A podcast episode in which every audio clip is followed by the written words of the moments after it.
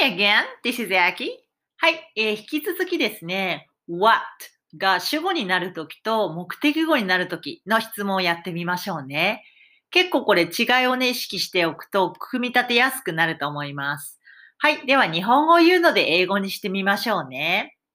えー、何が起こってるのとか、まあ、何してるのとか、挨拶で調子どうっていう意味で、what を使った、えー、質問があるんですね。まあ、go が動詞が go になります。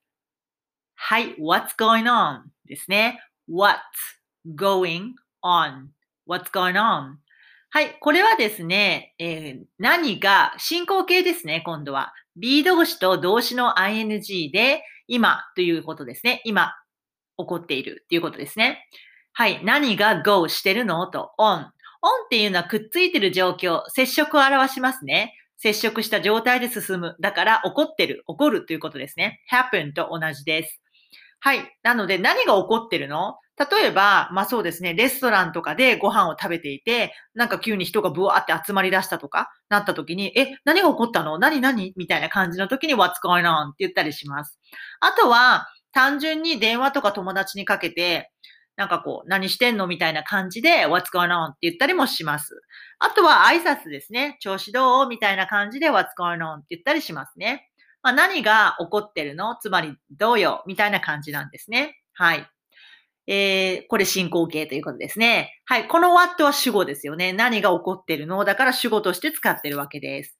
では次。あなたは何をしているの？何をしているの？今度は目的語ですね。What are you doing?What are you doing?What are you doing? はい。今度は主語が you で動詞が do ですね。ここも進行形で B 動詞と動詞の ing です。